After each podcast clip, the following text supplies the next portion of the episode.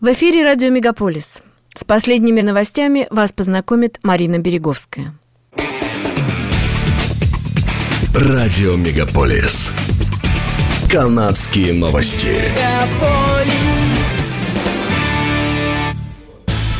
Даниэль Смит, 50-летний журналист и радиоведущий, была избрана депутатами на пост главы правящей Объединенной консервативной партии Альберты. Всего за 7 месяцев до следующих провинциальных выборов. Смит готова бросить вызов федеральному правительству Канады. Она вела предвыборную кампанию под лозунгом «Альберта прежде всего» и обещала ввести закон о суверенитете Альберты, который может еще больше ухудшить отношения между Оттавой и Альбертой.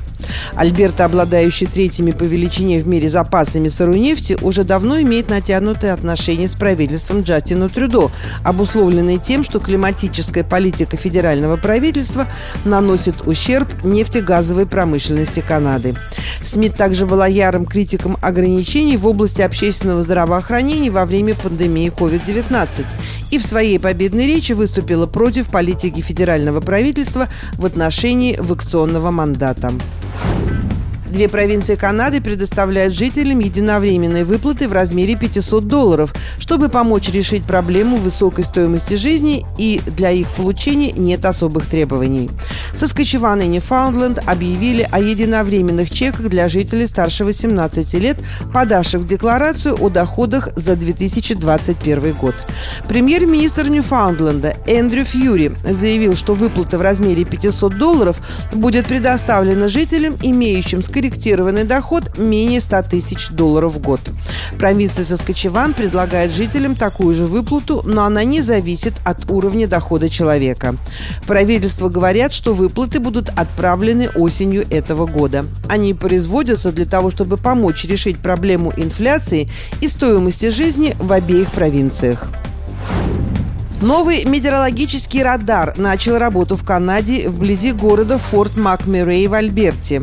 Эта установка является частью общенационального проекта стоимостью 140 миллионов долларов по модернизации и замене устаревшей сети радарами с двойной поляризацией, часто называемыми Dual Pole.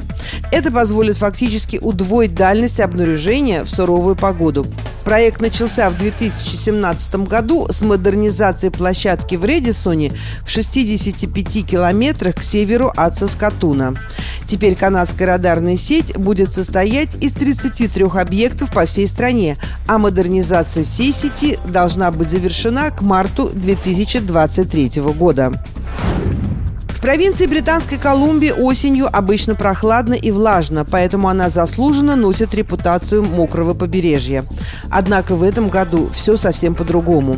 Каждый день по всей провинции бьется множество различных температурных рекордов, поскольку в BC сохраняется не по сезону жаркая погода, засуха и повышенная пожарная опасность. Запасы воды в регионе Sunshine Coast достигли исторически низкого уровня, и местные власти предупреждают об очень тяжелой ситуации, если засуха продолжится.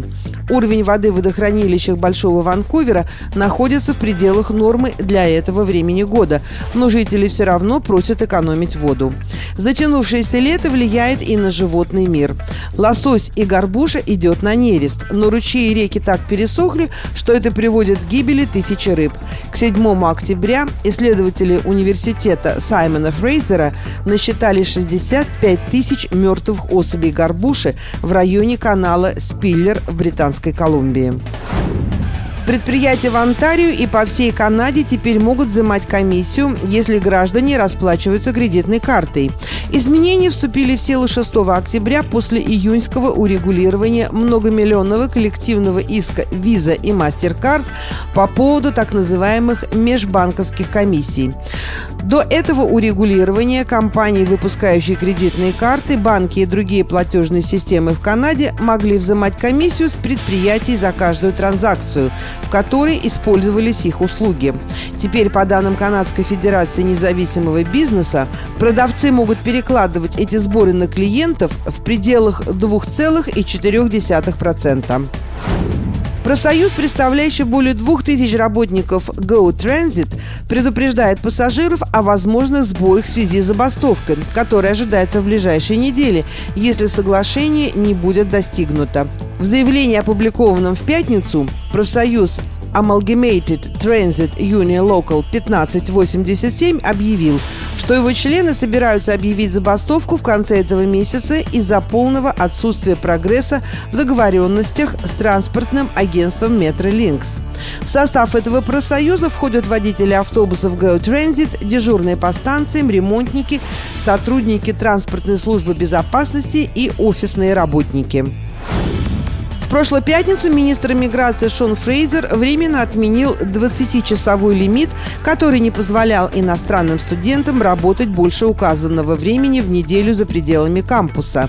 Решение было принято в рамках пилотного проекта, который пройдет с 15 ноября до конца 2023 года, чтобы помочь решить общенациональную проблему дефицита рабочей силы. По словам правозащитников, решение правительства отменить 20-часовой рабочий лимит для иностранных студентов является шагом в правильном направлении, но не должен рассматриваться как временный способ решения проблемы нехватки рабочей силы в Канаде. Еженедельный журнал «Маклинс», выходящий с 1905 года и славящийся серьезным подходом к анализу поднимаемых тем, опубликовал рейтинг канадских вузов за этот год. Согласно данным Маклинс, из 45 оцениваемых университетов лучшим был признан Университет Торонто. На втором месте – Университет Ватерлоу. На третьем – Университет Британской Колумбии. Англоязычный Монреальский университет МcGill занял четвертое место в рейтинге, но в категории качества образования МcGill занял первое место в списке лучших вузов страны. Это были канадские новости на радио Мегаполис Торонто, которые для вас провела Марина Береговская. Не переключайтесь.